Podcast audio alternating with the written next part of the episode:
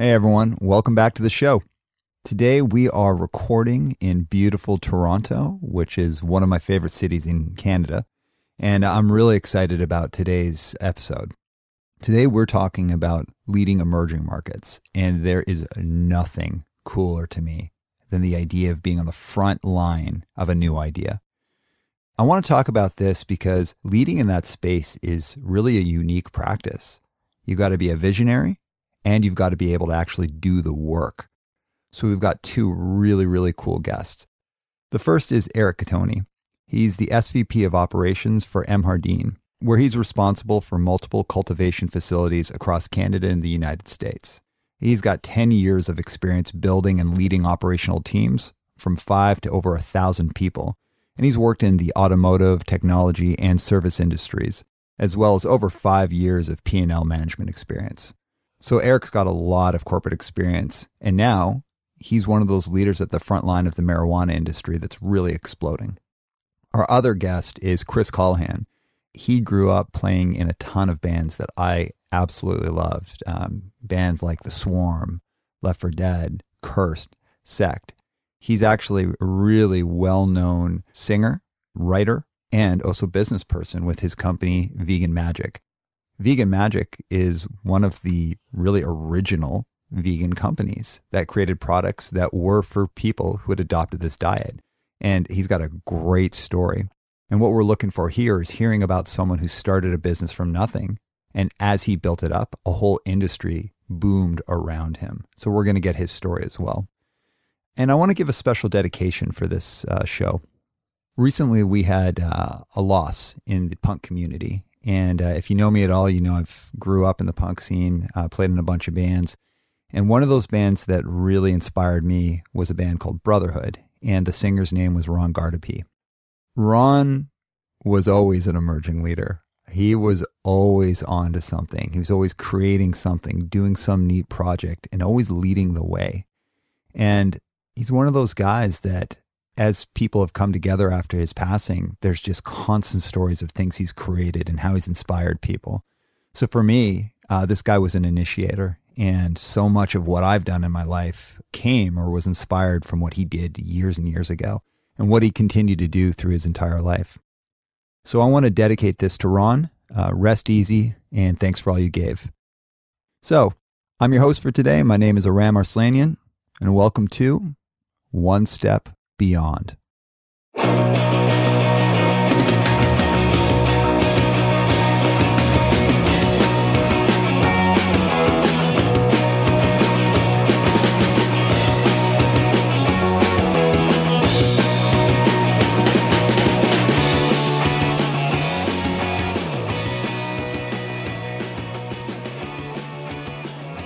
All right, everyone, welcome back Today we have two guests that I'm really excited to have uh, on the show today. And before we get into it, I want to tell you about these two markets specifically. So we're talking about um, people who are leading through emerging markets and why we picked these two. So for those of you who don't know, uh, I'm a vegan, so I don't eat any kind of animal products or uh, engage with any of that stuff. And so Chris's company that he runs is part of that world. And it's a world that when I first started learning about veganism and also when Chris started the company was really small. And now it's exploded into a huge industry, which is cool, but there's a whole story there. I'm really passionate about the world that Chris walks in, and I think his product is mind blowing. It's super cool. So I want to hear about that. And that's part of why I was interested because he was an early adopter of something that was just not there before. So it's a cool story. Second, with Eric's uh, organization he's a part of, um, for all those of you who don't know, I'm I'm stone cold sober, so uh, I refer to myself as straight edge. I don't uh, drink or do any kind of drug. I haven't for well over 20 years. And when we're looking at the emerging marijuana industry that's like booming, one of the things that stood out for me is when I was younger, I was a therapist for 10 years, and I was a uh, addictions therapist. And it always struck me as totally wrong that pot was illegal. While we have alcohol and smoking being totally legal. And I think about all of the lives that have been impacted through being arrested for pot and, you know, going to jail and how it's impacted communities and all of these things. When you really break it down, you're talking about a substance that actually is far less harmful for you than alcohol or cigarettes. So I am a real champion of it becoming legal, although I don't partake. And so as the industry's increased and grown, I really wanted to get a leader who's going to come in and talk about it. What's it like to lead in that space? So today is going to be cool. Um, it's going to be fun and we're just going to really get into the topic. So buckle up. All right. So Eric, I'd love to hear about what you do, how you got into it and really where you are today from where you started. Sounds good. So I was working in a security and cleaning uh, company. I was actually running the division. It was about 1,200 people. Mm-hmm. And an old mentor of mine came to me and told me about this uh, cannabis company. Mm-hmm. And at first, it felt like the people that my um, my parents didn't want me to hang out with in high school that I was going to work with because I've never really um, touched cannabis before. Yeah. But then, as I started to learn more, uh, I started to see all the medical applications. I started to learn a little bit more about even what Aram was saying, how there's a lot of stigmas around it that are really all BS. Mm-hmm. Um, and as you start to learn more, it got more and more interesting. So I decided to jump on board, and mm-hmm. now I run the operations for this cannabis uh, company. Mm-hmm. So I'm responsible for the operation of multiple facilities across the United States and Canada. Okay. So, so we grow we grow cannabis and um, we package it and we distribute. Okay. So real specific. I want to hit a couple things here. You're calling it cannabis. So is that like an industry term? Like that's what you're calling it, or are you using it just for this conversation? Um. Yeah. I think I think it's just a term that I'm comfortable with, and okay. it's a comf- it's a industry term. But mm-hmm. typically, like you grow cannabis, and then off of that, you'll either create derivatives or you'll package the the dry flower into um, different uh, pre rolls or different size containers for consumption. Okay, cool. So we're going to come back to that. It's a, a great start. So now we're going to switch over to Chris. Chris, I would love to hear about your company, how you started it, and where you are today versus where you were from the beginning. Okay. Um, it's quite a harrowing tale. Uh, I was, as you were, a pre 21st century vegan, um, which was a very different world back then and was a lot more, uh, I guess, political um, and really hard to separate from that.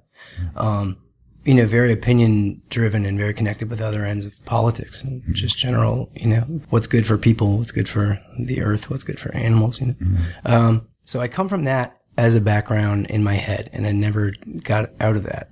Uh, somewhere in between, uh, about six years ago, something that I had made from tour, from touring in the South and the Carolinas a lot, uh, and having friends down there, uh, make me some really good collards that mm-hmm. were like the Southern kind of greasy, but vegan, which would usually have lard in them. Mm-hmm. And one time for sure in California when I got a bunch of peppers and, uh, onions at a taco stand and they were like a little too good. Right. I figured out why. Uh. But I came home and I had something that I just made, just a MacGyvery thing that we made at home. Like there weren't many things back then. You'd be lucky to find hummus in half a grocery store. Like really back then, I was yeah. 94. I went vegan. Right. Um, so really, I don't know. There's a lot of things where you just have to make it up yourself. Mm-hmm. And just for for myself, it was something I made to.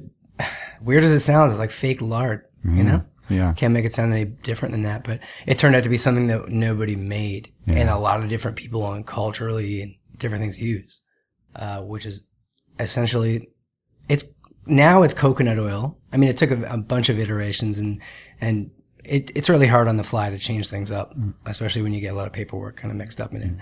But as an experimental kind of thing, it basically made smoky oil, which is just the right amounts of like fat and salt. Um, so at first it was different kinds of ghee, the, the canola ghee and different like shortenings. It was pretty gross. There was sugar, a lot of stuff. Um, so because it wasn't intended to ever be a product or a thing, it was I, it was wintertime and I was just stir crazy to do something in between tour. Mm-hmm. And I made a batch of this stuff and called it Magic Vegan Bacon Grease and took it to my friend's uh, bakery to mm-hmm. TBC, which mm-hmm. RIP just closed down. Um, and I had no social media. I still, I mean, I had Facebook just for that. Mm-hmm. Um, I didn't until then. And, and she put it online and I just Came back like a week later, curious as to like how to grow with the stuff. No intention of doing anything like this. And she's just, uh, my friend Amanda just said, sit down. You gotta quit your job. People have been writing me. They think this is real. And it's real, but they think it's more formal. Um, get a patent, quit your job, make this. A lot of people want it. And I am really oblivious and choose to kind of stay half oblivious to things like that. But I did just that. I was working in a video store uh, in Mirvish Village for a long time, which was not too long for this world, and since mm-hmm. isn't there, nor is any of Mirvish Village. Uh, so I, I did that, and um, it branched out into a few different products, but that was really the one that went very far and wide because the notion of it seemed really like insulting to people and dads of the world, you know? Uh, and that was then. And even six years ago to now is quite a different story. But yeah. the way that the market came up around it uh, is a different part of the story, I guess, but it's been pretty contentious as well when you come from a background that's kind of unrelentingly looking at it idealistically and politically, mm-hmm. the kind of money that's wrapped up in it is really hard to separate. Because mm-hmm. uh, as you know, with like what we come from, it's not just a matter of like ingredients in, in a product. It's like a whole chain of events there's a whole industry behind it. It's what mm-hmm. money goes into what other money. Mm-hmm. And so that's really hard to control. Just mm-hmm. like you probably have to deal with, with well, Julian Fantino and Bill Blair making money off weed. So I had one question for you. Um, and it's mainly around defining a product in the market because you'll hear, like I've heard like almond milk or different types of butter that to me, not being vegan and not knowing a whole lot about it, actually like I've always known milk to come from an animal. Mm-hmm. So then when you take almond milk, that doesn't, I guess, how does that whole get, how does that get defined? And I ask just because I don't know, not no. because I've got like an issue with it or anything. No, no, no. And, and, this uh, is a super important part of why we're having this conversation. Like, how do you even get into an emerging market, define yourself, create your space, like deal with these misconceptions, deal with like health regulations that are based yeah. for like a dairy industry and, right. or a meat industry? So yeah, because I was watching, like, just to go back, I was watching a special, mm-hmm. and it seemed like what they do is that they blend up the almond with water and then filter it through uh, a filter, and um, you get your liquid, which to me would say more almond water yeah, than almond yeah. milk. But yeah. that's why I'm interested. Is like, is it a marketing thing? Is it like, how do you? No, that's a really good question because that's a lot of the trouble people had with the regulatory bodies as it came up. I, I, think we just named those things by what we were replacing about them and the way we use them. I mean, it's in this coffee right here. Mm-hmm. The technology of it is definitely caught up with even um, like synthetic meats or they'll, they'll trick they'll trick the staunchest uncle mm-hmm. at Christmas dinner. Um, no, they're really. I, I don't know. That's that's a really a problem because the people that have the money in bigger companies are often really attached to the regulation process. Mm-hmm. And it's exactly the kind of thing that can really mess with smaller ones and independent ones. Well, uh, tell us more about that. I want to know about like how it can do that. Okay. Well, I make something that's basically bacon fat, mm-hmm. right? But in reality is smoky coconut oil, mm-hmm. which you can use the same way. Like the fats are really similar. Um, it's just, just, you could use it interchangeably, right? So if you grew up and you were in the South, there's a lot of um, like black Southern cooking. There's a lot of like South American cooking, Eastern European. Like a lot of different people end up, you know, have uh, grandparents that have like a can of lard sitting on the stove. Italians do it. So I don't know. I I just sort of went for it, and uh, it wasn't intended to be as proper as it was. So along the way, I definitely had to deal with. Um, I had a really short crash course in a lot of things. I had to deal with like patent law. I had to figure out like actual physical production and step that up and up. Mm. I had to, you know, like every single thing about a business, mm. it just sort of happened over overnight. Mm. And I think because of coming from like a punk perspective too, I just treated it like that, like you're kind of running for the border, whatever, get it through, figure it out, do the paperwork, do what you can get away with. That's a very different story six years later even than it was then. You know? So I, I want to, because I want to drill down on this because it's real important about leading mm-hmm. through an emerging market. And like, you know, when I thought about this, um, when Tammy and I were kicking around some topics uh, about this, we just live in a cool time. Mm-hmm. And so if you come from the punk perspective, or if you come from someone who is any kind of DIY perspective, like just creating things out of nothing, I grew up as a teenager just thinking, oh, if I want something to happen, I'm just going to make it happen. I want to put out a record. I'm going to go figure out how to put out a record. So it's not weird thinking for me. Right. But if we step outside, if we look at the way the world is and how, where things are today, there are so many things that have just blown up. These markets that have blown up that literally just came from someone like Chris, like just doing something or for people in the pod industry being like, no, no, no, like the laws are nuts. Like we're going to, this is like a useful product. We need to push for it. And it's developed really interesting, compelling industries. I wanted, or Tammy and I wanted to do this show specifically about like, well, what else, man? Where else can we push this? Like, what else can we do that actually is needed by people? We know lots of things that are being created and pushed into the world aren't needed by people. And that's not a judgment call. It's just a thing. Whatever. There's not a right or wrong. But these two industries actually matter. Like they really, really matter. So I really want to encourage the thinking of like, how can we do this more? How can people demystify the process of doing this? It's not that I want it to become super easy because there's something about like the suffering through it that that helps, you know, get it there. Yeah. But like, would you mind if we drill down a little bit oh, more on no. yours? And okay. I'd love to speak even more to what you're saying about it being easy or hard because mm-hmm. that has a lot to do with how much people internalize it. Yeah. Okay. Let's talk about how did you deal with uh, regulators? Because when you started your product, there was like this was not a thing. No but there was a market. It was an untapped market, an unrecognized market. Right. And so you could sell it through someone's website like crazy for sure. Yeah. But at some point you had to take a leap. Tell us about that leap and dealing with the regulatory stuff around it. It was wild. I had to, uh, a large amount of the business I was doing was in the States, mm-hmm. um, even though I'm up here. So there's a whole border and uh, FDA in between here and there and Homeland Security and everything about crossing commercially that we just had to, well, really, I couldn't probably do it all again because I just didn't look down mm-hmm. for a long time until a lot of things were just done. Mm-hmm. It almost seemed like it wasn't a joke, but it was like, all right, fine. What's this? All right, tax code. Look it up. Here's a tax code for that. I just people were it, it was in between the lines, so that goes the same for people you know at the agencies. Like half of them don't know the answer to the question either. Mm-hmm. Um, so you just kind of I think have to kind of pick the closest thing that seems like it would work or should work and go with it and let just assume someone will stop you if it's wrong or if they authoritatively really can tell you why it's wrong. Okay, so that that's interesting to me. too. when you were doing this, there wasn't even like a legal infrastructure around it. It was like, oh, like no, we just no one's ever done this before. Right. So even when you were going to people who would be considered experts, they would be like, oh, we don't know. We have to yeah. figure it out. Yeah, I was getting taken apart at the border by a guy who'd be like, it says says bacon, but it says vegan. And like, here's what it is. Here's the ingredients. This is what's in it. This is what it's not. This is how you use it. I don't know. And they just usually got confused and wave you through, and then they don't know what to confuse them. Confuse them. Did you suffer any losses because you may have gotten advice in one direction and then you have like someone else from the government looking at it and they're like, whoa, whoa, whoa, whoa. I don't care what that last person told you. This doesn't fly. No. Okay. Here's where the punk rocker comes out. Here's where the angry guy comes out. The, the resourceful one that just wants to figure out how to get a record done or whatever done. Um, I just, I, am hyper aware of how angry it makes me that there's so many people, especially the Canadian side, for how inefficient it is and how much smaller of a market it is, how much regulatory shit we have to deal with. Mm-hmm. Um, there's people that'll just slow you down to a crawl, just different acronyms you have to pay off, mm-hmm. and you kind of give into them, and there's ten more behind them. Mm-hmm. So I have a bit of a passive aggressive relationship with all that, and I'm really I know the stuff that I did legally because it was like exactly what I had to and nothing more. Mm-hmm. Like there's a patent there's a UPC code. Mm-hmm. Um, all those things, and there's ways around them. I got my barcodes from like a reseller in the states that gets ones that were never used, mm-hmm. and they're like seven ninety five for like twenty of them, right? And they hate it here because they'll they'll you have to belong to a business. I mean, you know, you have to get it's GS one. You have to deal with GS one for anything.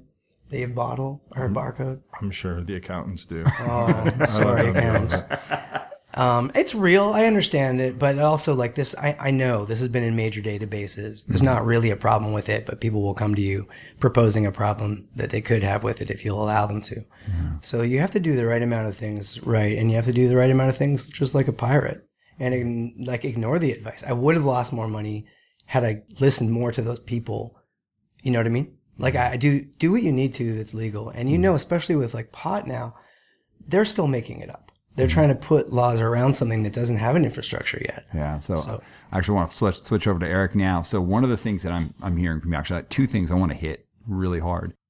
There's got to just be someone for anything that says, I just want this thing to be. Yeah. I want this thing to exist. And once you do it, and suddenly other people are interested, do the things you need to do to get it into a legal space. But a lot of this stuff is just gumshoeing it along. Like doing the road work, getting out there, like making it work. Mm-hmm. Don't look down, get it done until it, it's got momentum. Yeah. Okay. All right. Eric, now you're in a different space. So when you entered into the industry, pot was already starting to like really pick up speed and it was becoming like starting to become a thing.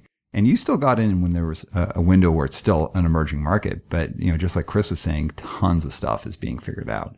So what's your experience been like? It's been a great experience. Okay. I think um, sometimes you really need to take the time, even on bad days, to reflect why it's a good day. All right. Uh, so it, it has its challenges. It's been really challenging in the sense that you talk about the government and how they they get involved or don't get involved, and a lot of it is even in the last nine months we've changed from the ACMPR licensing to the CTLS, which is a completely different way of tracking your licensing, mm-hmm. and it's really difficult because it's not just making a product. It has a lot to do with construction as well. Mm-hmm. So we're in the middle of a bunch of construction projects and making sure that we're building things to spec so that we, that way we can get it licensed. And in a couple facilities, we're actually growing cannabis right now and we've got 10, sorry, two of 12 rooms that are growing. And then we've got 10 that are under construction. And then we have to put amendments in to bring those new rooms onto the license. We need to make sure we do that properly. Mm-hmm. Or I don't know if you've seen, if you pay attention very much to the industry, but CannTrust, um, they just got nailed for growing 5,000 kilos of dry flower in unlicensed rooms. Mm-hmm. And that may actually have something to do with the transition from the ACMPR to the CTLS system mm-hmm. because it wasn't really clear on how to bring new rooms onto the new platform and how approvals came through. You went from having a license, a hard copy license with all your rooms that were licensed on it to having everything electronically. So it was a lot more difficult to, to, to figure that out. So I don't know exactly what happened there and I can't comment, but it might not be CannTrust. It might just be a product of an evolving industry mm-hmm. where things change so rapidly that you're so stuck into your business, you may not be reading every press release, every little article that comes out, mm-hmm. and you miss something that could be, I mean, 5,000 kilos. Let's say it's on the low end, you're selling it for $4 a gram. What is it? 20,000? I think, sorry, $20 million. Don't worry if you got the math wrong. We'll edit that. out. Yeah. no, I think, I think it's right. yeah. Okay. And so what I'm hearing here is like, because again, it's cool to contrast these two because, you know, Chris is uh, sole proprietorship and has been real successful with what he's doing. And you're working for a, a company that's establishing itself. But the premise is still the same. You're in this market that's just like suddenly the government and, and other companies are like, oh, we can do this thing. This is a thing. And suddenly laws are existing or changing that weren't before. And you got to be able to be really attention focused. You got to be on all the details, but you got to be super flexible. But it also sounds like you got to be willing to just take a leap and do some stuff until it doesn't work. Well, especially now. So there was a big change that came out about two or three months ago where is in the past you could apply for a license without having a facility built. Mm-hmm. Now you have to spend 15 to 50 million mm-hmm. on a facility before you can even apply to a license. Mm-hmm. So think about that as an investor. Like who's going to invest that kind of money with the hopes that you're going to apply for a license and get it? like I think it's interesting because everyone's hearing about this lack of supply, lack of supply, lack of supply. And now I think the government has deterred more, um, more producers from coming online because I'm not going to invest that type of money. Because if you don't get the license, that money's gone. It's gone. Yeah. What else are you going to do with it? It's a very specific industrial space. It's not like you can go in there and turn it into a food processing plant for no cost. It's like significant investment. I mean, like the HVAC systems alone in these facilities are a million to eight million bucks. I was going to ask, is there lots of things about dust and air? Oh, yeah. I mean, like it, I would say they're probably more sanitary than an emergency room or mm-hmm. like a- actually, sorry, an operating room. Mm-hmm. I mean, it's, it's really interesting, which goes back. I'm going to jump a little bit mm-hmm. here, but Aram, you mentioned earlier how like cannabis doesn't, cannabis alone has never really killed anybody. And it's interesting because even like the, the good growers that had no ill intent 10 years ago, they probably wouldn't weren't controlling and testing their water. Mm-hmm. They probably weren't testing the soil. Mm-hmm. So they had every best intention to just grow a product, maybe even just smoke it themselves or mm-hmm. give it to their friends or there was no ill intent.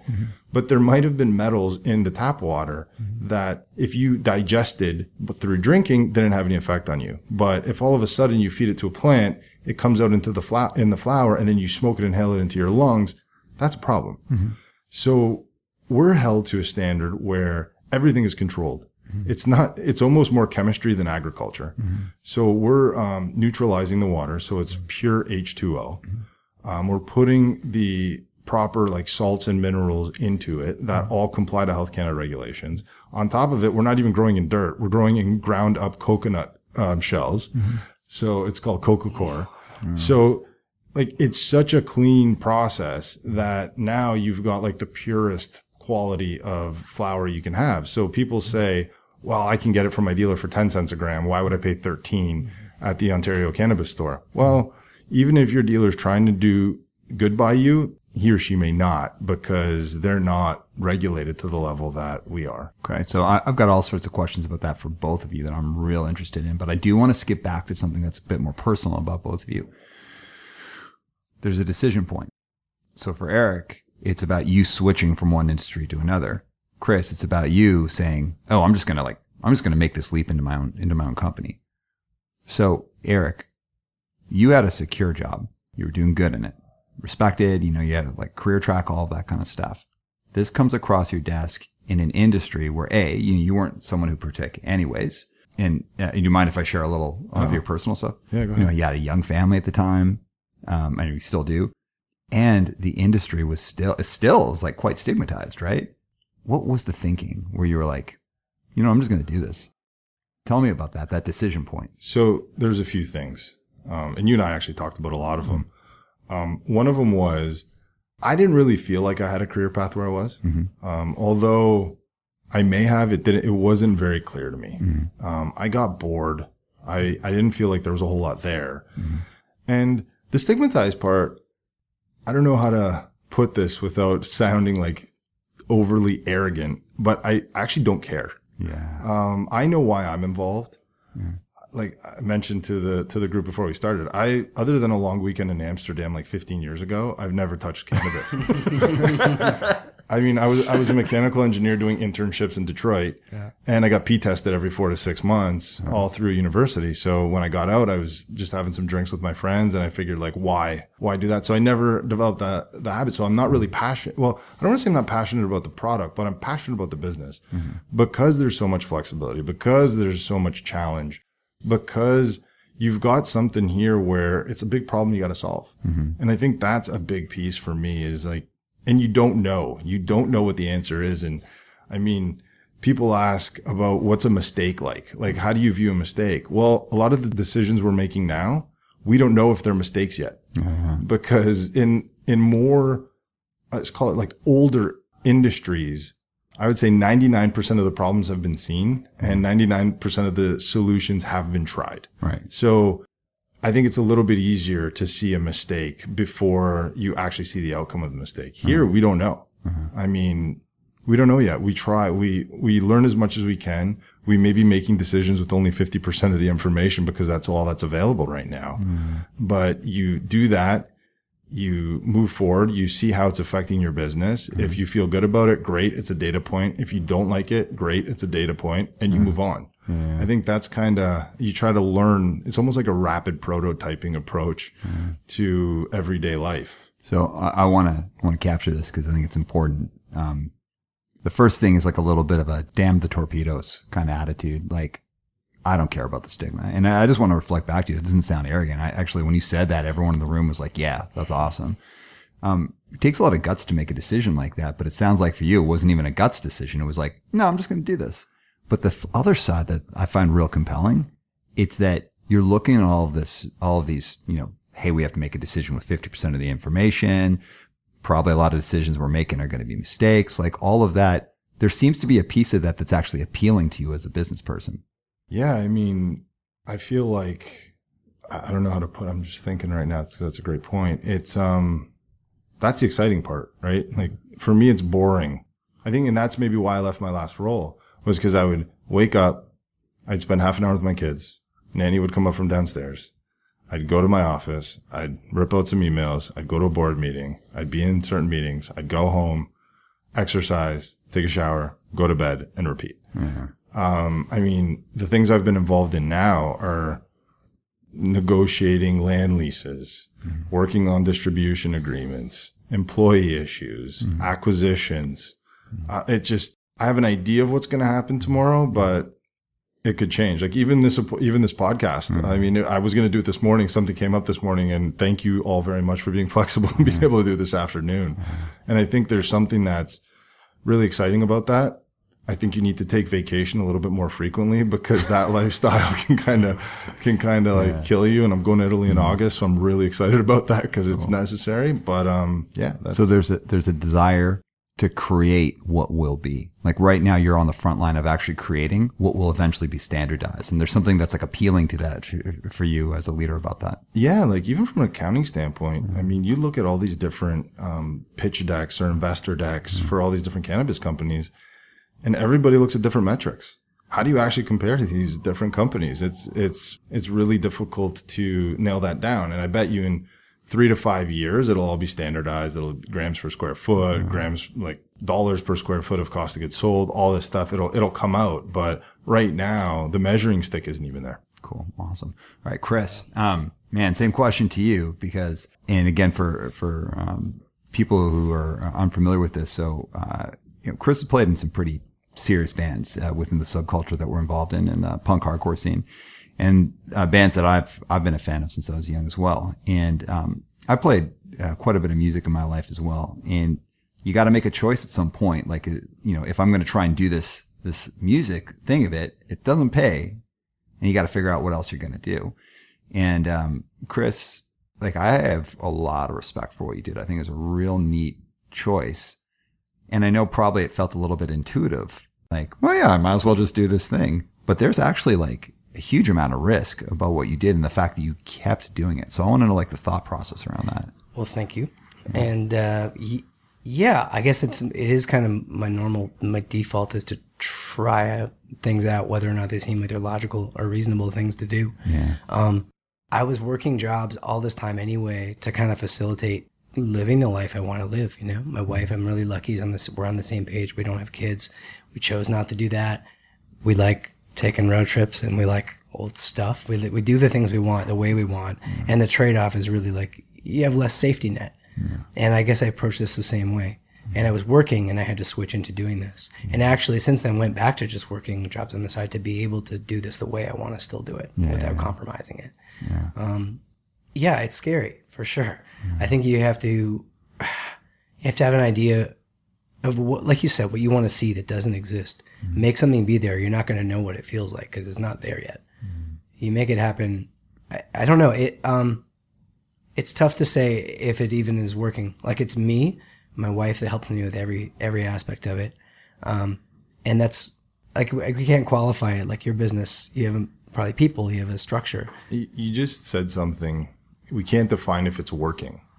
I think like what's the definition of working? Because it sounds like this is a whole other like tangent. Um, but like happiness is a big thing for me in life. Right. And I mean, it sounds like you're pretty happy with, um, it sounds like you're pretty happy about it. So it, like to me, an outsider looking in that doesn't know all the details, it, it seems like to a certain extent it is working. I'm happy with myself for who I am and the way I look at it. That doesn't really line up with the way that the industry has become. Okay, because I want to I want to start getting into this piece, but I'm going to ask you one more question about this. So, a lot of what for, that Eric finds like kind of like interesting about the job is figuring out all of these different things, right? Yeah. And it's like, oh, you know, here's a problem that like I would never have experienced before because previously had been an industry where a lot of the problems have been experienced, they've been diagnosed, and there's been solutions pitched. This is different, and he has to figure it all out. It sounds like, based on what we were talking about earlier, that hasn't been such a fun part for you. No, there's been some things that have been, you know, really stressful. Mm. Sitting in the middle of a factory when I stepped up from uh, with the oil, which I now like, I started using a co-packer, like a factory that makes it. And the same, I mean, there's just kind of science things that are. It's funny. People assume that something is millions of dollars of a setup. You're going to still have the same problems as you would if you were just making it in your basement. You know what I mean? Or on Mike's kitchen stove. Um, I had stuff where I have solids in the middle of this coconut oil. TVP, um, some spices and some things that are solid. So the oil melts and all the solids, they either, you know, they're going to burn to the bottom or when you're in a big million dollar kettle in a factory floor, they're going to go through pipes to go to a hopper and fill an assembly line worth of jars. And they're just like don't worry about it, kid. We're a million dollar factory. It'll push the button, grinding to a halt like a million dollar machine because all the solids still just sink to the bottom and they jam up. They have to take apart with these crazy wrenches. Like whole thing grinds to a halt and everyone's pointing at me about what your coconut oil did. Like, no, okay. You gotta, I think it's important to know that people uh, that are going to tell you that they know, like the industry, I'm sure it's a thing with you as well. They don't know any better than you do. You know what you're doing and you know what it's about. All right. People get paid to make problems for you. And to some extent, I guess, you know, things that are realistic. I'm not trying to be that much of a jerk about it. Like I like to abide when people are asking a question, if it's real, allergens, things, ingredients and where they come from. Those are things I would want to know and they're things I want to tell people. But beyond that, there's a layer of there's a layer of kind of problems that'll just slow you down. And it's happening while other big money comes in to replace what you're doing and get in on that. Right. Okay. And that's where we're going to head. And I just want to just hit this last That's little where it bit gets though. juicy. Yeah, it's good because we're this is like a real interesting thing because it's different experiences I want to talk about. Um, but one more thing around that, uh, Chris. So when Eric was talking about like it's cool to be confronted with these problems and have to figure it out, he's talking about he joined a company that existed and he's a part of the company. He cares he cares about it, but at the end of the day, it's a company Right. where yours is your product. It's you made it. It's you. So I'm interested in the difference here because for you, Eric, you're like, ah, the problems are really like almost intoxicating. It's interesting to work with them. Where on your side, if it's something to do with like the health of the product or the allergens, yes, you want to talk about it. But if it's, you know, again, slowing down that million dollar dollar factory, grinding to a halt, it's not like, wow, that's a really interesting problem. It's like, oh, that's terrible. Yeah. So tell me about that from your perspective. I got I got some kind of like decision fatigue after a while running a business. Where just having to deal with a lot of things, you know, f- five or six things per hour that are pretty consequential when they all just go through me. In this case, um, yeah, it gets to be really it gets hard. Um, that was really stressful. I am not great at handling stress. Uh, I, I I don't know. I, I wish I knew the answer. I don't. I mean, it. They figured it out. They hated it. It wasn't on me. I made it really clear what I, you know, specified about how it would work, and eventually you find a way, right? Like it, you adjust what you have to, and you make it work. but the finding a way isn't as joyful when it's all you and it's your thing. It, it's challenging and it's fun because it's a real problem right now. Right. Like we're on a factory floor that won't go through there. We end up having to make it in humongous cheesecloth, like big, like tea bag the spices and suspend them and stop this like spinning kettle, things like that. You're just like, okay, uh, MacGyver brain, you know, like, well, I guess we'd have to. I don't know. Uh, it's Occam's razor. Like, what should work here? All right, try it, and it works. That's been that was the fun part, to be honest. Okay, so the the figuring it out was the fun part. The Yeah. dealing with the problem was not. figuring it out was fun. Uh, mad science was really fun. Making it a reality was fun. But then the the business end of it is what I do not like. Okay, and I, the reason I'm hammering down on this so much is I, I want to make sure that people who are listening can really understand like the different experiences that someone could have if it's like their company versus being part of a company. Eric, do you want to add something in? Yeah, I've been itching to add something in, and almost like when I ended my last comments, one of the things I was going to jump in and say is like even when prior to this cannabis role coming up, we were talking about me moving on to something new, mm-hmm. and it was really hard for me to um, like nail it down because I kind of wanted to job search on good good people and cool things to do. Because for me, the industry is less important. It's more like the challenges within that industry. I mean, like I worked for a technology company. I worked for the automotive industry. I worked for a property management company, and now I work for a cannabis company. Like those are like four industries that are so different. And I think that's why when I was listening to you speak, I get how it could be frustrating for you because it's such, it's your baby. Like for me, the problem is my baby. Yes, right. And that's like what gets exciting. And I think it goes back to like even just the way I grew up. Like I'm an engineer. I like the problem solving thing. Yeah. That's like really interesting for me. Mm-hmm. I get annoyed too when like the pressure's getting ramped up and I'm getting yelled at by people because things aren't happening when they need to.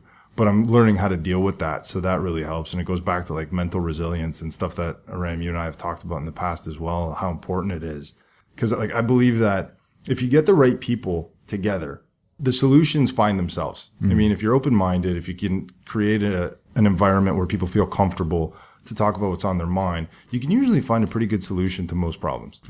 I think being able to like hang in there And when all these things are changing around you and you're getting hit left and right and you just don't know where the next body shot's coming from, it kind of reminds me of that quote from Rocky when he talks about like life isn't about how hard you hit. Mm-hmm. It talks about how hard you can get hit and keep moving forward. Mm-hmm. And I think like these emerging industries are very similar to that. Mm-hmm. I, I, feel like you just got to be able to get in the ring every day, take a couple blows, realize that the forward progress you made is actually more impactful than like the feeling you may have had when things weren't going right. And uh, I think that like keeping that in the forefront of your mind is really important.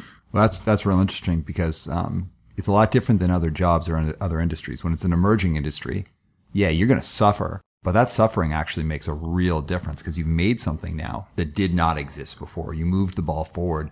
Where in a lot of other jobs or other industries, there's limited opportunities to do that. So there's suffering, but there's like real outcome. Well, and I, so I have a bunch of friends that I did my MBA with, and I'm fortunate enough to like be in touch with them still. And they work at big banks, they work at big consumer packaged goods companies.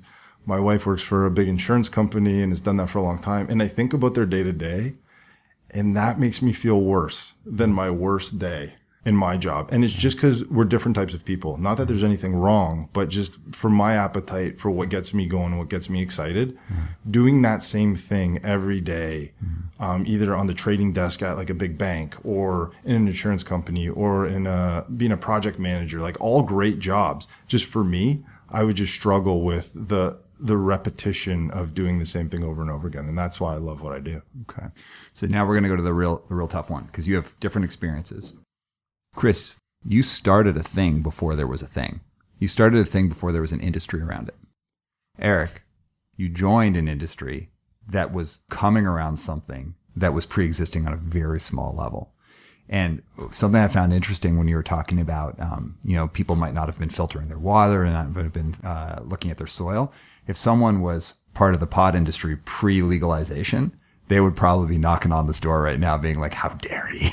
because when I was uh, an addictions counselor, I ended up like um, learning a lot about like how pot was grown, all the all these things, and there was this whole like artistry around how independent growers back in the day before all legalization were developing, and a huge science base that totally existed. And so I can imagine someone who'd been in that space would almost be like Chris, how you were with your company and then all these organizations came in. And so I want to just identify that parallel because it's going to be an interesting conversation. So I'm going to switch over to Chris. So I want to get into this, you know, this difference of experience that we've had. Chris, I want to talk about when you started uh, your company. As I said earlier, there was no business infrastructure around it. There wasn't this huge swell of vegan products. And as a vegan, heck yeah, I love that I can walk down the street and go to like five different places that have not just vegan offerings, but I can go to the grocery store. I can go to the ice cream place. It's cool. It's totally cool. I love it. But being someone who was on the forefront of the forefront of doing this. So like you were doing it when very few people were doing it. How do you feel about the industry that's grown up around it? It's very difficult to be around, to be in the middle of that and try to be positive at the parts of it that I'm really happy with.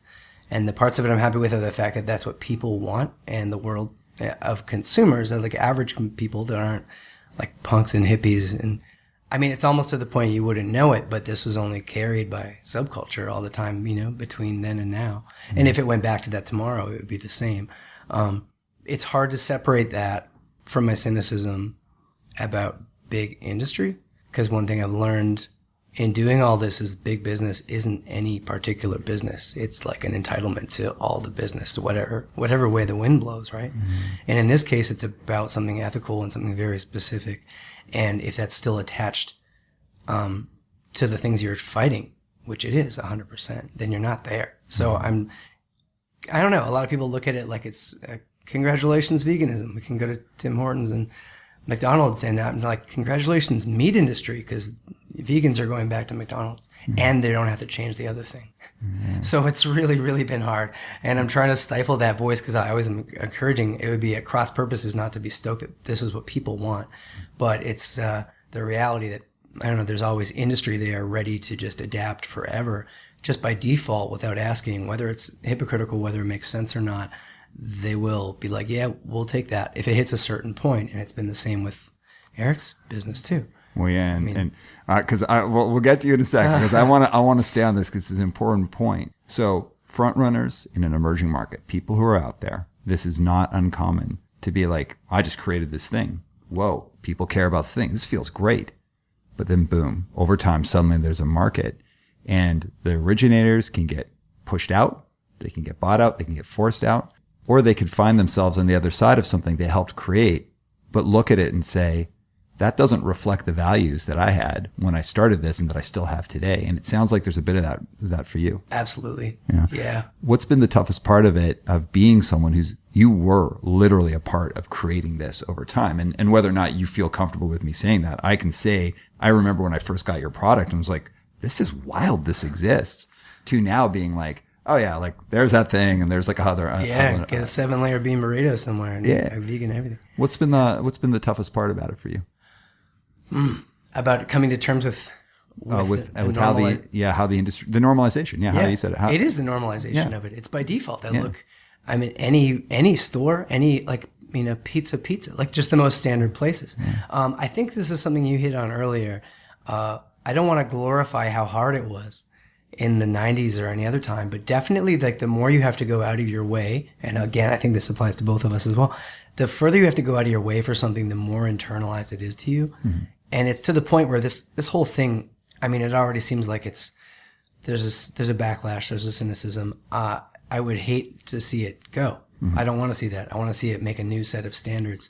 Like I think that we are, this is some form of the world we were always uh, of what we were always petitioning the world for, a reality for. yeah But we didn't ever really account for what happens, like how that really works out logistically, economically, mm-hmm. and that unfortunately isn't some kind of like anarchist punk kid's dream. It's just like another thing that's from McDonald's.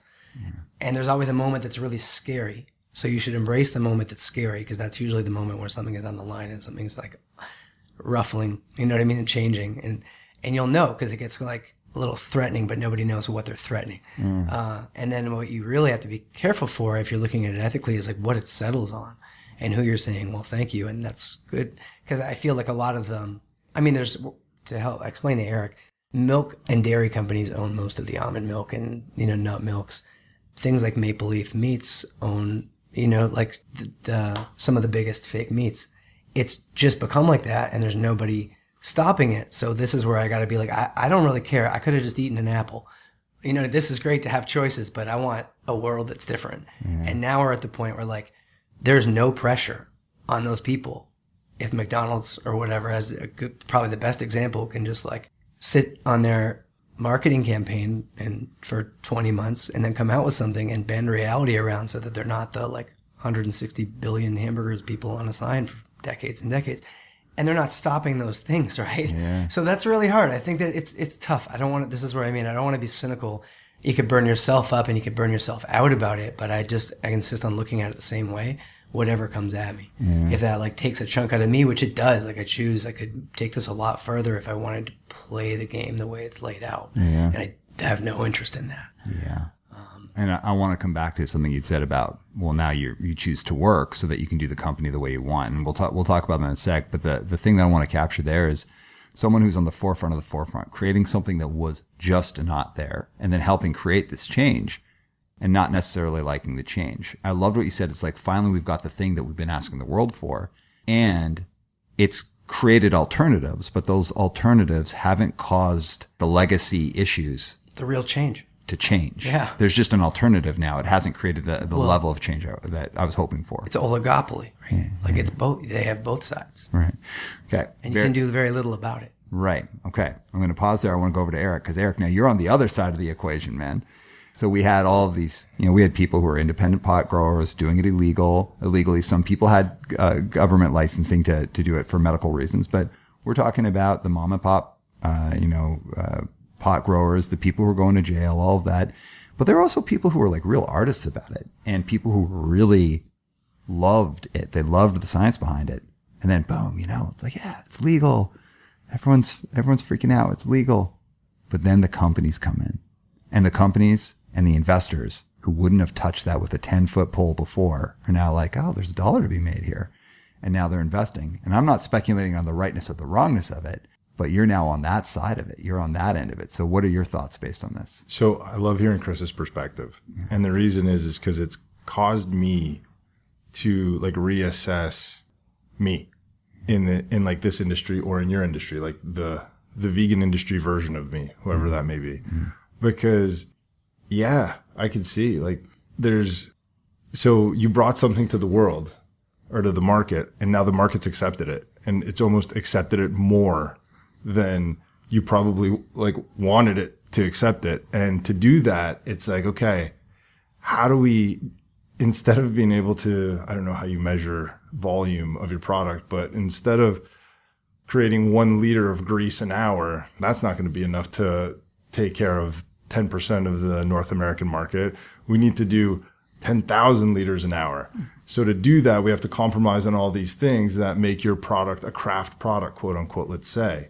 So I think it's going to be interesting um, how it evolves. And I think similar things are going to happen in cannabis. We see it in cars. We see it in probably every industry. Uh, look at our computers. I mean, you could spend $2,000 to get a MacBook Air, and those are for like a very specific user that's probably very passionate about what you would do with that computer. And then you've got like a $300 Acer laptop that is just to, to do processing, right? And I think you're going to see the same thing in cannabis.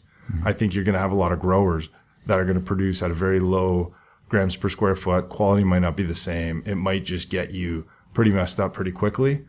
Um, and then you're going to have craft growers that are probably going to be doing like micro grows, maybe um, using very specific soil. Those artists that you talk about, Aram. Um, and there's going to be different terpene profiles. There's going to be different flavors. There's going to be um, different types of highs. All these things that may cost more, but it's going to be for a smaller market. And I think when I think about someone that's on the forefront of an emerging industry like yourself, Chris, I think, I think, man, it's important to make sure you choose your partners properly and make sure that I don't even know if you could, um, like, how do you find out, how do you sit down with those individuals and really communicate to them that there's a soul to the product and we want to make sure the soul isn't compromised.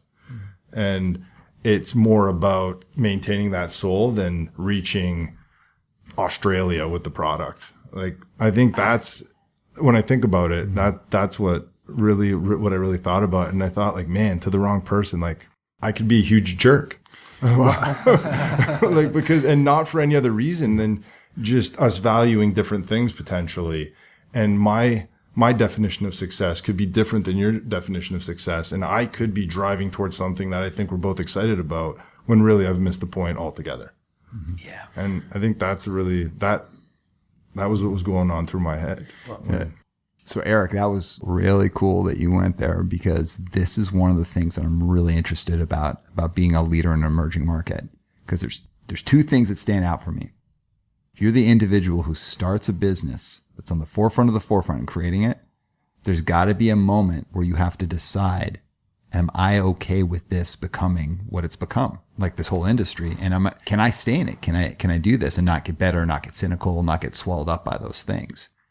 On the flip side, if you're someone who's a leader in an emerging market, but you weren't like an, an initiator, you were someone who like joined it as the market started to get momentum. It sounds like there's a real importance of recognizing the contributions of the people who were at the forefront beforehand and trying to like do some honor or do some justice to what they were about from the beginning. What do you two think about what I just said? You know, I think a couple things because I think about the people that are working in our facilities and they're all very passionate about the product. So I think finding that balance of giving them or empowering them to do what they think is right within a framework that fits the organization, um, that has a lot to do with fit, cultural fit. Um, whether it's a industry that's been around for hundreds of years or a, a budding industry, I think there's a cultural fit either way. We keep referring back to um, like emerging industries, but I think it's more about passion. Um, because when I was working in engineering, there were engineers that were really passionate about doing something a certain way in an industry that's been around for over 100 years. So I think sometimes learning how to deal with that passion is really important and learning how to keep uh, your team motivated um, while uh, motivated and kind of compromise with them so that organizationally we can get to where we need to go but they're also staying engaged and being able to keep that passion going. I think that that's an important thing, whether it's an emerging market or whether it's a market that's been around for years. Okay. I think managing passion is, is important. So maybe Chris, you I can like when jump you in there. said budding industry. I was gonna go. Hey. Okay. Can you repeat the question? Yeah. So um, there's two sides of it. and I'm interested in your thoughts on both sides. So someone who is an initiator who like creates a market essentially, at some point that market's probably going to become a version of it that you don't feel connected to anymore. That you think like, gosh, like yes, conceptually I like this, but man, I, I don't feel good about this. So there sounds like there has to be a decision point. Do I stay in? Mm-hmm. do I keep doing this and can I do that without becoming cynical, you know, becoming angry, becoming pessimistic? And then on the flip side, I'm real interested in what advice you could give to people who join a market later. So that it's still, the market's still emerging, but someone like, someone like Eric, who's joined a market as it's gained momentum. He wasn't one of the initial initiators, but he's definitely leading an emerging market, but after it's already taken off. So both sides of that. Uh, I'm probably a pretty bad example because I didn't try to join it or make it as a market. You know, like in context, that this is really just that thing, one like of an, o- a product. Um, and then since then, it became a few others. I make like a pumpkin seed parm, a few different things. Um, you may not end up. The thing that you think you're starting isn't always the one that works the best either, right? I think if you just keep your ideas moving and moving, then that's kind of the more important part. Um, because the thing that you think you started on might not be the one that carries you through in the end. Things taper off, and then other things pick up where you wouldn't expect it, and you only know because you're trying, and you just kind of keep making whatever risks and decisions and seeing how it plays out. Um, I've kind of chosen not, like I said, I, I, could do a lot better with it. Um, I choose not to look at, at the market that much. I choose not to do that much math because I wouldn't do anything different if I knew things differently about it. Like I started it really from my kitchen stove. I made 24 of something. I made, you know, twice as many from that and I worked it up out of, you know, like $400 worth of stuff to, to what it is, right? Um, until you're making like $10,000 runs in a factory. So I don't, if it was all gone, I think you have to be a little bit zen about whichever way it goes if you're going to be happy. Uh, I haven't been the best example of being making the good decision about whether to stay in, whether to call it, um, because I don't want to be competitive in the way that people are. I can't change the where it's at, and I wouldn't want to change where it's at vegan wise. But the business stuff, I just try to like oblige it where I have to, and then try to keep my eye on what I like about it, which is like interacting with people and animal welfare and animal advocacy, right? So where are you today? You mentioned earlier that you're you've gone back to, to working a day job while doing the business um, with your wife on the side. Is that correct? Yeah, yeah. Bianca, my wife, helps me do a lot of things. Like we're still, all aspects of it are still really just going through me. Um, like the one thing is made in the the oil, uh, vegan magic proper is made in a factory. Parmageddon, which is the the parm we make, is by hand in a like commercial kitchen. And it's funny because I, it, people see and they, it it gives off the uh, idea that it's very far and wide or a big. I mean, it's a corporation. It's true. I'm a CEO, sure, because somebody has to be that on a piece of paper. Um, but it's just just doing everything like as if you know the, as if it was the 90s all over again. So you've chosen But- to stay. You're in the industry, but you don't you don't want to get immersed into like how to be competitive. You, you just want to do what you want to do. Right. And so to do that, you've decided I'm going to take a job. I'm going to take this. I'm going to work on the side. Mm-hmm. Or I'm going to work, and then I'm going to do this on the side because it allows you to do it within the same spirit that you started it with. Right. I'm gonna take. I'm gonna make this like it's not a job, like it's something mm-hmm. self-standing to the mm-hmm. side that do what I need to to keep doing it. Um, and I don't want to change the way I do it. I've chosen not to take on. A lot of things came out really quickly about Shark Tanky things, and I like. I don't care. This matters only relative to your values. And to be impressed by the attentions of people like that, in which money just goes towards other money. Um, I, I I think we all started laughing when you called it Parmageddon. Oh, Because sorry, like, that's what it's called. like, great name. I didn't know you had something called Parmageddon. No, I do. And s- I sneak crass lyrics onto labels like really, really slyly. But Shut up, Ron. That's that's, un, that's unreal. Okay, Yeah. so I want to go to the advice part. So we're- looking at, and not necessarily Eric, but people who are now joining emerging industries, and they're leading them, but they weren't initiators. They didn't start them, but they're they've entered something that has momentum. So now they're doing things on a big scale, and they are part of the market. Mm-hmm. What kind of advice would you have from? Um, I, I guess I'd say if you have a vision and you're making something, this is where my advice is very specific to my story. And I can only speak for like making a, a thing up, you know, like a product. If if that's your case and you're you're on the creative end of it, ignore ignore reality, kind of. You know, mm-hmm. like ignore what seems sensible in favor of what you just want. Just like hard nose towards the thing you want, mm-hmm. and you're gonna have to adjust your ideas of your expectations. Mm-hmm. I, I go like that, like kind of a suicide bomber about it from the start. So I kind of can't really lose. If I had to burn it down tomorrow, I'd be like, okay, that was that. I did it. I know I did it. Um, I think you have to be happy and you you have to enjoy it. I, I'm a I'm calling myself out here because I'm not sure. It's been a while. It's been more stress. Like when I finally looked down, it sort of you know kind of punches you in the face a lot. Um, and I got you know I got pretty burned out, and now I, I work. I just do the work perpetually. You know, mm-hmm. behind the scenes. I don't like your personality has to be kind of used, mm-hmm. and that's that's that's a thing. People like a story. Mm-hmm. And the story is just the real story, right?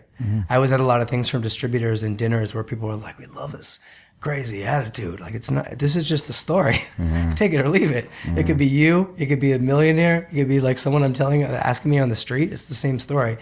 Um, you have to be yourself through it if it's something that reflects who you are Okay. and you have to be happy doing it. And then you have to make a call if you're not anymore. Mm-hmm. I, I personally don't have like a low bar where i'm like i, I don't i don't never lost money doing it. Mm-hmm. Um, it only it really pays for itself and some more mm-hmm. and it accumulates you know and you make different choices around that.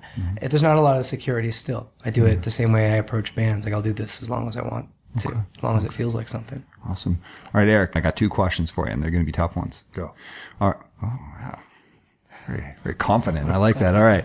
Um, so the first question is, uh, what's your advice for people that you would consider to be peers? So people who have joined a market that they weren't the initiators, but it's now gained momentum. And we've got leaders like maybe young leaders or leaders that are transitioning from other industries who are like, I want to be a part of that. What advice do you have for them? When you get involved, do a lot of listening. Um, lots of listening. More listening than bold comments, I think. Uh, sometimes we get into roles and you just want to come in with the answers. But if I think you really got to listen, I think spend the first month, 60 days listening and just thinking. And even when you have a comment, I would try to phrase it around asking questions because a lot of times you can make points by asking questions and they come out a lot better. And for the, the founders of an industry, I think they're more open to, um, answering questions that lead to points than having like the quote unquote suit come in and say, "Oh, why don't you do this?" I think that can uh, that can kind of stifle someone's jump into an industry, and also be flexible and um, just come in with an open mind. They're not all going to be awesome days. There's going to be a lot of tough ones, and at the end of those tough ones, maybe take some time and think about why they were actually the best days. Okay. Uh, so final question for you, and then uh, I'm going to wrap us up. So what advice do you have for someone who is an initiator, someone who has started something and that thing sparked a real change and now an industry has grown up around them? Do you have any advice for someone like that? Yeah, I think um, it goes back to a point I made earlier. Um, think about what you want out of this, um, and then stay true to it. I think Chris is doing a great job of that. I mean, like really understanding what you want, because happiness isn't defined by a number in your bank account. It's not defined by the car you drive. Um, I think it's defined by like achieving the goals that you aspire to in your life, and that may be having a craft brewery or hand building cars, or it could be just setting up a life where you can pick your kids up from school every day. And I think that's really important. And some, some founders want to take it from one employee to a million employees and be building a billion dollar corporation. But there's a lot of sacrifices that come along with that. Um, and I think just understanding what happiness is for you and making sure you stay true to that. Okay. So as we're uh, closing off, Chris, any final comments? Uh, just thank you. This is great. This made me have to think a lot of- about it, and I'm like a million days deep in just the life. I don't even realize I'm doing it anymore. So this is nice because it made me have to ask myself all these questions, where things are at. So thanks for having me, and thank you, Eric. Yeah. That was really that was illuminating to know. I've been curious about a lot of things about the pod. I- Even like like Aaron, if I don't smoke, I did in high school a little bit. I'm just no good with moderation, so I had to not. But I can see how much good it does people medicinally and even in terms of mental health compared to pharmaceuticals. So I hope you have luck sorting out all your problems. Appreciate it. Uh, Eric, anything you want to end on? No, this has been great. I, uh, I really appreciate everybody's open mind and the great questions and uh, the open conversation. Right on. All right. So, um, This was a cool conversation. Um, you know, if you'd asked me 10 years ago, would I be sitting across a table uh, talking about vegan bacon grease and the, the booming pot industry? The answer would have been no, absolutely not. Um, you know, I'm a big believer in doing things like taking a leap, taking a risk, and bringing water to the desert. My entire career, and not even my career that I do in, in the sense that would uh, normally be considered a career, but like playing music, putting out records, uh, building community, bringing groups of friends together. It's all just been based on, hey, I want to do this thing, and I'm just going to do it. And sometimes I suffered, and sometimes I, I reap the benefits of it. But I tell you that the idea here is nothing is accomplished unless there's the grit and willingness to just do it. So if you've got an idea, if you believe in something, if you're passionate about it, no more sitting on the sidelines. It's time to get involved and make it happen. Dave, drop the beat.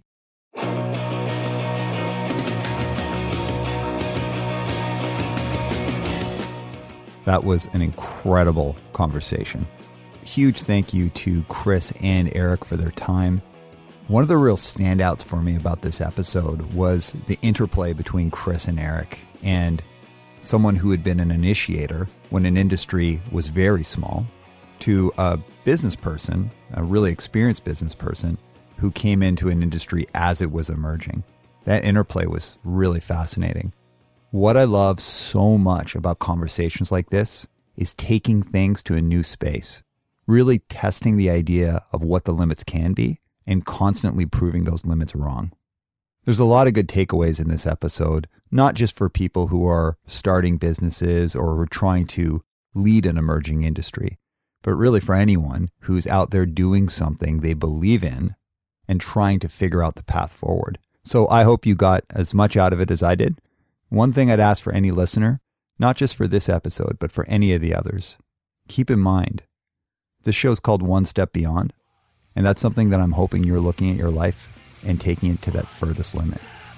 We'll see you next time.